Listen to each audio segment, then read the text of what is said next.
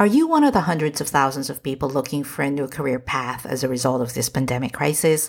On this episode, we're talking about one of the possible career options for you, that of a life coach, and what it'll take to become one. My name's Lou Blaser. You're listening to Second Breaks. This is episode 129.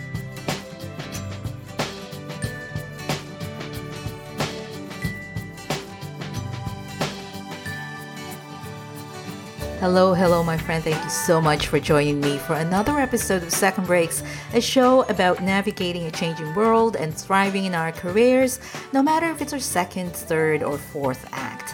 I'm Lou Blaser, your curious sidekick, and today we're turning our monocle on the topic of life coaching as a possible career path. Now, why does this matter? Why are we even talking about this? Because we have entered a time similar to the 2008 recession when lots of people across different industries, different professions are being forced to or are choosing to look at their current career path and ask themselves, what else can I do? Now, for some, this may be a time for repositioning ourselves within our current field and for others, this may be a time for a pivot or a career change. Now, we started this season on career continuity and resilience, looking at the mindset and, and the uh, immediate habits and, and processes that we can take in response to what's happening in the world. Now, for the remainder of the season, we're going to turn our lens on the question, what do I do now? Today, we're exploring life coaching as a possible career path. This field of work has exploded in the last decade. And so we're going to dig into what this work is all about. Who would be the ideal person for this kind of role? The good, bad, and in the in between, and what it would take for you to become a life coach if this is the field that you would like to pursue. So I am joined by Lee Chaix McDonough, a business coach for coaches. Uh, she is a uh, she was herself a life coach before she pivoted to business coaching. Uh, Lee is an ICF certified business coach. She's the creator of the Coach with Clarity framework She's also a licensed clinical social worker and the author of the book Act on Your Business. So if you have ever considered life coaching as a new career or you're considering what you might want or could do next, you're going to find this episode useful as we drill down on the 411 of life coaching. Or if you know someone who's thinking about doing this, definitely let them know about this episode. So, my friend, here's Lee McDonough, and we start with the question What is life coaching and what is this work all about? I think the best place to start is with the definition from the International Coaching Federation, which really is the primary coaching organization, certainly in the United States, but internationally as well. And they define coaching as partnering with clients in a thought provoking and creative process, which inspires them to maximize their personal and their professional potential. And I love that definition. I think it is so complete and succinct at the same time. Mm-hmm. Mm-hmm. And what really resonates with me is that it's the emphasis on partnership. And I think that is what a good coaching experience really does. It's it's a partnership of equals. So it's not the coach telling the client what to do, nor is it the client ordering the coach around. It's really two equals coming together and helping the client achieve much more than maybe they'd be able to do on their own. And we, we bring in creativity and curiosity and um, deep questions, and it's it's just really a, an exciting process. Are there different kinds of life coaching, or is it just do other people call it different things? Well, I think there are different approaches or, or different niches, if you will. Certainly, there's room for business coaching, there's wellness coaching, there's life coaching, relationship coaching. Uh, so I think it, it really, the way I like to think about it is that's the doorway through which the client enters. But once they're in the room, coaching can really be a holistic process.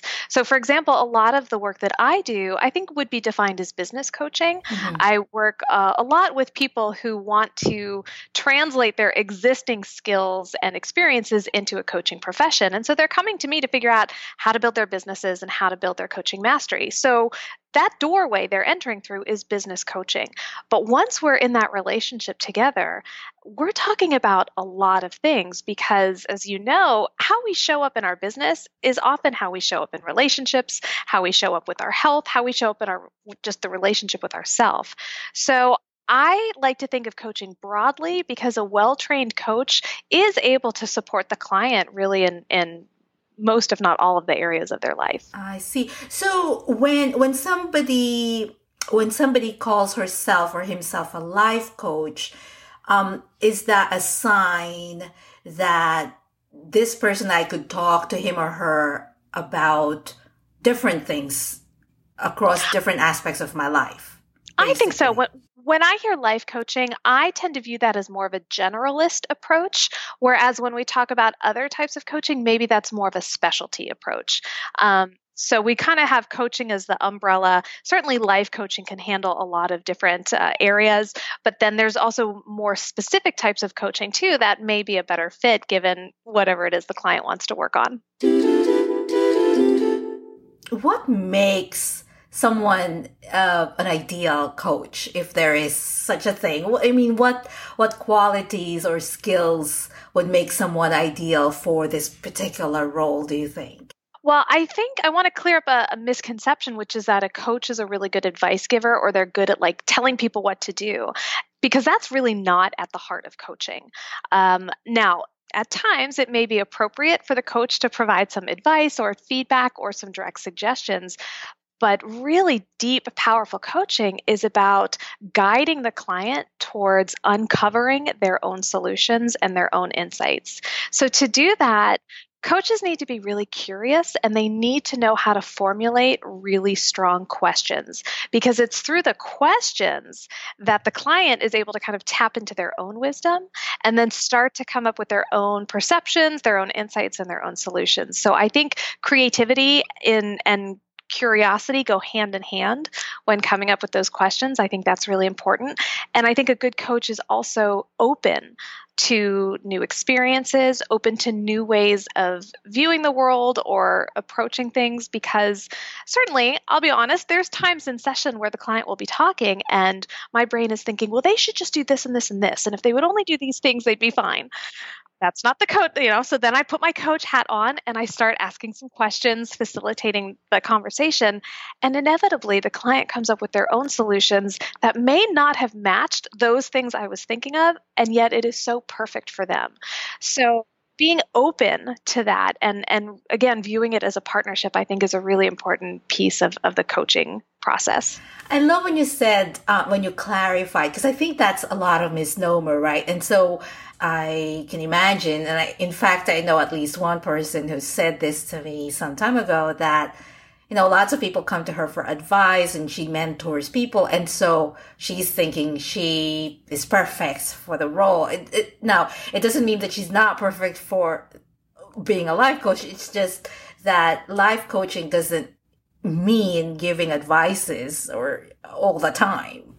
Exactly. And one of the things that I talk about with the coaches that I train is that yes, there is a time and a place where maybe it's appropriate for you to take more of a consultant perspective and provide that direct feedback. But that only happens after you have established a very strong relationship with the coach and client so that there's mutual trust and that we've given the client the the time and the space to try to come up with their own solutions first. We don't want to jump in and tell them what to do or give advice before the client has had the opportunity to do some of that exploration on their own. There's this other idea that um, I am 30 years old. What do I know about coaching? I haven't had, I haven't lived a full life, but that's not really what it's about. It's not about my own experiences. It's the way that I could guide you to figure out what's right for you. Did I did I explain that correctly? Yes. Yes, 100%. And and I do think there is this belief that in order to be an effective coach, you have to have had all of this experience. And um, quite honestly, I think what makes an effective coach is someone who is intuitive, who can tap into their own inner wisdom and pay attention to those cues that are coming up And then they know how to translate that into those questions or, or reflection statements to help the client tap into their own wisdom too. And that's something that is a skill that can be developed, but it's not limited to by age. And some of the most powerful coaches I've known have been younger, but they're they're so smart and and their chronological age doesn't necessarily match like their wisdom age I think effective coaches meet the client where they are in the moment. And we're we're all different. We all have different experiences.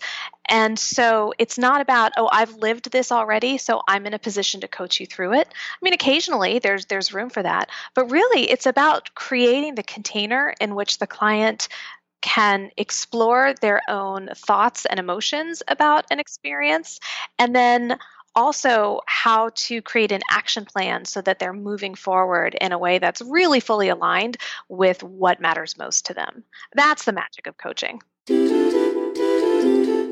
So, with any job, even the ones that we love, there are the good parts and the not so good parts. And so, I wanted to explore this with Lee because she was a life coach before she pivoted to business coaching. So, I asked her what was the good part about it. It comes back to that idea of partnership. For me, there's nothing more fulfilling than connecting with another human being in a really deep way. And, and that synergy that occurs is just so powerful. And to be able to walk alongside someone on their journey is such an honor. And to know that um, I'm enriching their experience is really powerful because every single client I've ever worked with has always had everything they needed to create the success they wanted in their life. It wasn't me that was responsible for their success, it was all them. But through the partnership, it allowed them to achieve that success maybe a little faster and definitely with more joy. And so I really view the role of the coach as being a catalyst, a catalyst for change and a catalyst for growth. And so when you have that partnership, like it's magical. For for me that's the highlight of of coaching. And then I also asked her, what didn't you like? What was most challenging? the hardest part sometimes is sitting on my hands and not like getting in there and like, oh, let's do this and let's do this. Um, I think one of my strengths and one of the strengths a lot of coaches share is that we're really good at seeing opportunities. So when a client is talking and and maybe they're coming from a perspective of feeling disappointed or this didn't work out or you know i'm so frustrated my mind is going towards okay so where's the opportunity in this? Where can we go next? And so for me the hard part is not jumping the gun and allowing the client to kind of reach that point in their own time and then also not cutting them off at the knees and telling them what to do that that's a challenge for a lot of coaches because we want to help we want to serve and we think that the best way to serve our client is to like get in there and just like give them a plan and go to it. Um, and really what it's about is empowering the client. We want the client to feel like they're in control of their lives and that they have you know the the ability to to move forward in a way that's consistent with like their goals and their dreams. So for me sometimes the hardest part really is just like toning it down and backing off and and meeting the client where they are in the moment. That's that's key. So I mentioned to someone that I was going to interview you for, and that this was going to be the topic of our conversation. And they sent me a couple questions. So one of them is that um, she said that she is, I guess the term is empath. Will that make it harder for her to be a life coach? So, my take is that being an empath is a double edged sword with coaching. In many ways, it's going to be her secret weapon, but um, if she's not careful, it can also be um, a detriment because empaths have the unique ability of like literally feeling what their clients feel. They are so energetically attuned to their clients that they can really immerse themselves in their client's experience, which is wonderful in terms of feeling connected with the client and really deeply understanding where they're coming from. And in that sense, it can be a huge benefit um, for coaches if they also have that empathic ability. But the problem is when we get too immersed in someone else's life, sometimes we can lose ourselves in it. And so that's why, um, as with and I'm sure this is not going to come as a surprise to any empaths out there listening being able to establish really clear boundaries is is the key. So, understanding energetically where you end and where the client begins so that you can feel what they're feeling and, and hold that experience without taking it on as your own. So, maintaining that detachment is particularly important for empaths. And once we're able to do that, then that's that's where we can really be most effective as coaches. So that would be my my reply to her is that it's not necessarily a bad thing, but you've got to have the boundaries in place so that it doesn't become um, a liability. It actually becomes your asset. Gotcha. And then the other question that I got was that I guess she attempted or she tried uh, this space before and she um, she turned away from from it because sometimes she got so frustrated that the the client or the people that she's trying to help it's as if they don't want to it, like she wants it more for them. It, she feels like she's always pulling teeth. Do you think that that was a unique situation or that happens or you know? It does. It's not uncommon for coaching clients even those who are motivated to change to experience resistance and resistance is part of the process. And so that's that's another difficult piece about the coaching profession is understanding that when a client is expressing resistance first it's not personal. It's not about me as the coach right? This is this is oh, not yes. boundary. Um, it's really about their readiness to kind of dig in and create new habits and create new patterns and move forward. And there's all sorts of good reasons why they might not be ready to do so. And as coaches, it's not our job to force them uh, or, or push them before they're ready. It is our job to meet them where they are, to make sure that they feel affirmed and that we take the time to really get into their lives because if they're experiencing resistance, there's a good reason for it. Oftentimes it's because of something that's happened before or because of a of an entrenched limiting belief that they're holding on to.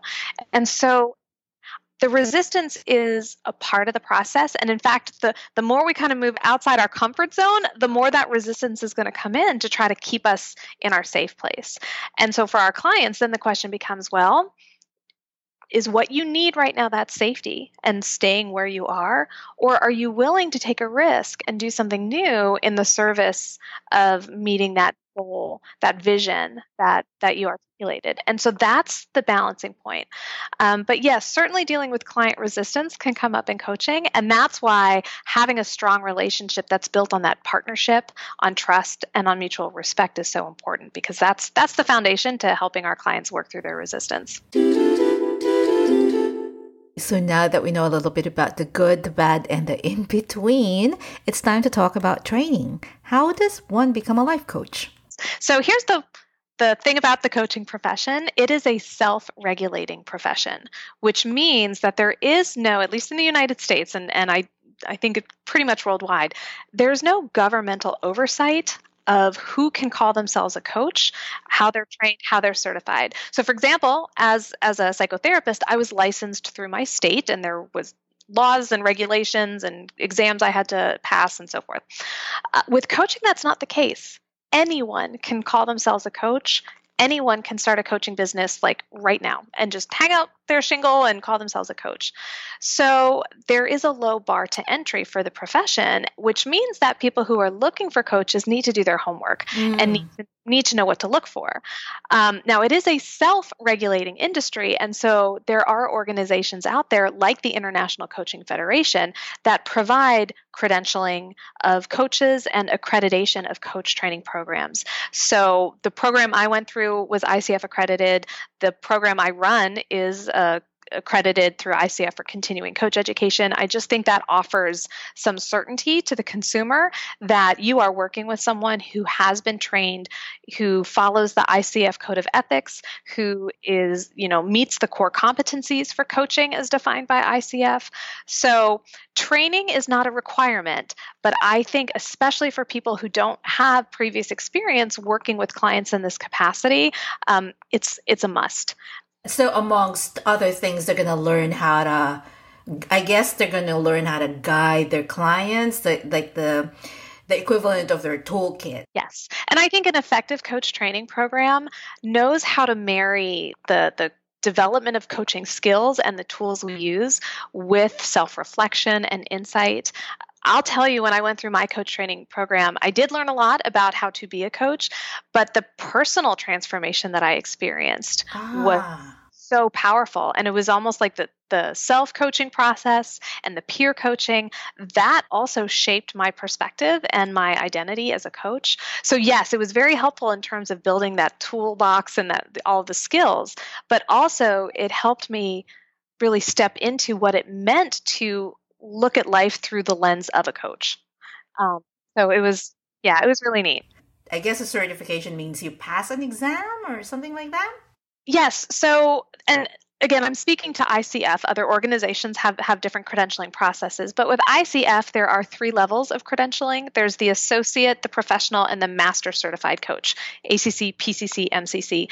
Um, and each one has a different requirement in terms of the number of training hours required, the number of coaching hours required, mentoring, and so forth. So um, the ICF website is a great resource for that, coachfederation.org.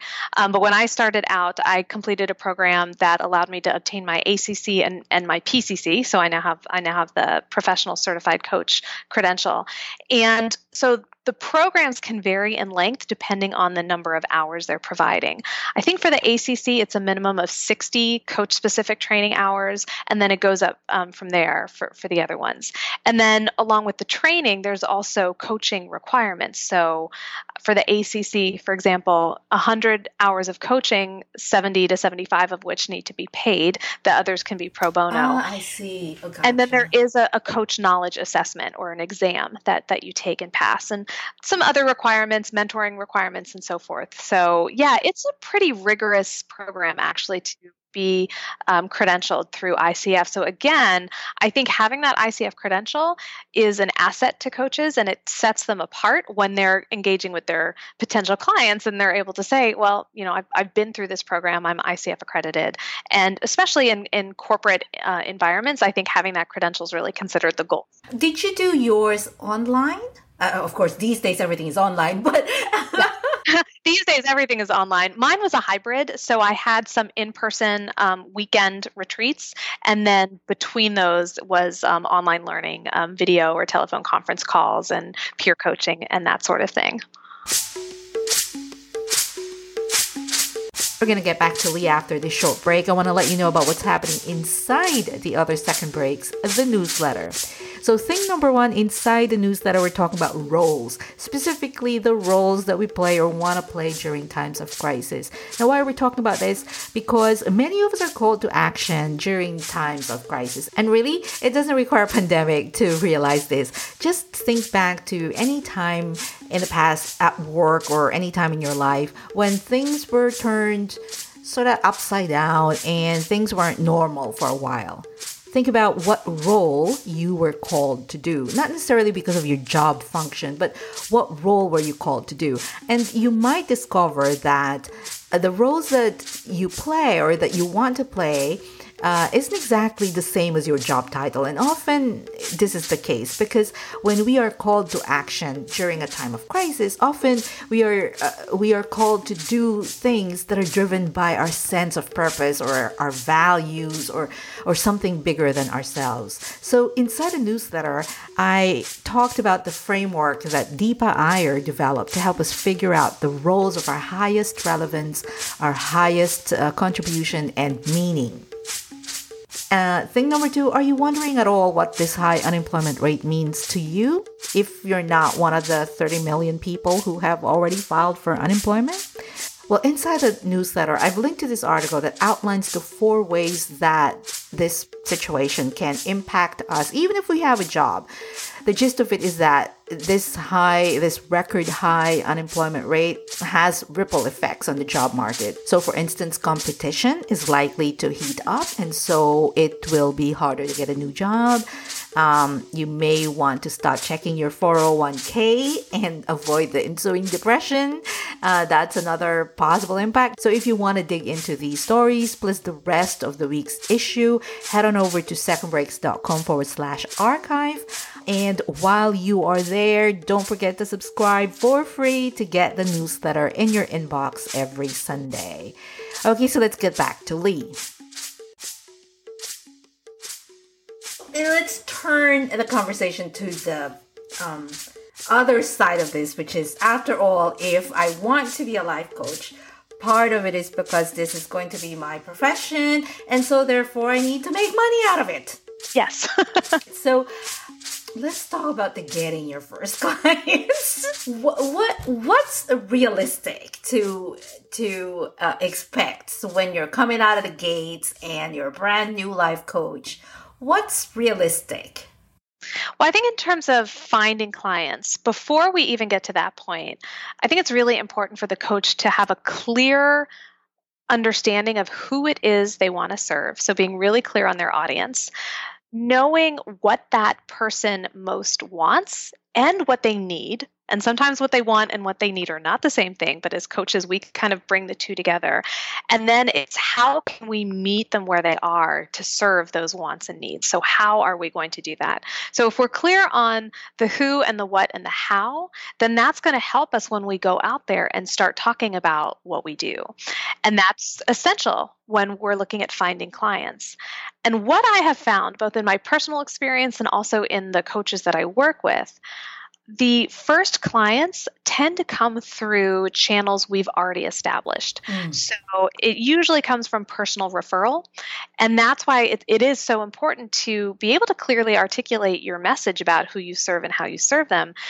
And then start letting people know so that when you are networking with people and you're talking about your coaching practice, you can be specific about who you want to work with. And you can ask them, who do you know that might benefit from this type of coaching? So, the first path for finding your ideal clients is really drilling down into your message and then sharing that message with your existing channels. Mm-hmm. Um, because a lot of times my coaches will be like, well, what about my website and what about my social media platforms?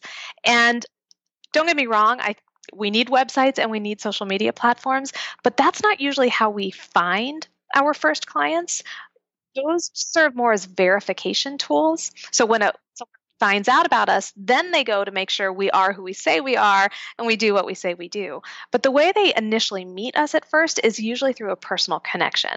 Um, so for very very first clients, I think really leveraging your existing um, networks is is the best way to go. Is it realistic to to expect to earn right away? Like so, the reason I ask that is that you know uh, especially if someone is coming from corporate America where, you know, you're employed. So the moment you start working, two weeks later, you get paid, right? Um, so when you start doing this work, is it realistic to get paid? Or, or should someone be, cause we've heard about, you know, start offering your services for free. What, what is, you know, what is practical? oh my gosh, we could do a whole episode just on that question alone. Um, I will tell you, my perspective is there's there's different ways that you can move into professional coaching. Some people are internal coaches where they are hired by an organization to provide coaching in-house. Mm-hmm. So that's like a traditional W2 salaried. So in that sense, if that's the route you're able to go, then yes, you're going to be earning a salary pretty quickly many coaches, if not most coaches, tend to go more the entrepreneurial route where they're starting their own business. And as with any business, it takes time to ramp up and reach profitability. Now, I think with coaching, it is possible to run a lean business mm. and to bring revenue in and and be profitable early on but it does mean we need to be really careful about how you know expenses and and so forth um, i am a huge fan of maybe having an initial session be complimentary before, you know, but I don't necessarily do like, I'm going to see everyone for free mm. so that mm. I can improve my skills. I don't think that's necessary because I think most coaches have what it takes to provide really powerful professional coaching services from the start. So if what you want to do is be a professional coach and run a business, then that means charging for your services. Now, it is highly likely that your rates will increase the more experience you get and the more in demand you become. So, we're not talking necessarily about thousands and thousands of dollars right off the get go if that's not what you're comfortable with.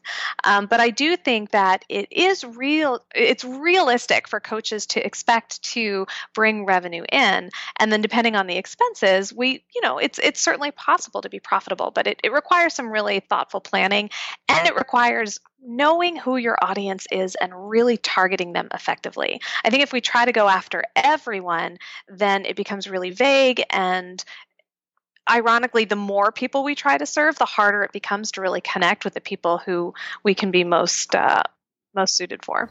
Well, at the height of your life coaching practice before you switched to business coaching, which we're going to talk about next, um, were you seeing client like how packed was your calendar? I just wanted to give a sense of what is a, a week in the life of a life coach. Yes. So, what I find is that 50% of my time was kind of client facing, so one-on-one clients or maybe maybe some group coaching, and then the other 50% of my time was behind the scenes. So, it was the marketing, it was uh, content creation, everything that goes into running a business. So it was not uncommon for me to, depending on where I was um, in my practice, to have 10 to 15 clients a week. So you know whether it was 60 or 90 minute sessions and then the rest of the time was spent marketing and so forth so it was definitely a full-time job even though the number of client facing hours may not have been 40 hours a week also, I think that would be like I could just imagine you'd be so tired if you were just seeing client after client after client because you also need to have that in between sort of you know your own downtime, I suppose, in between, right? I could just imagine. Yeah.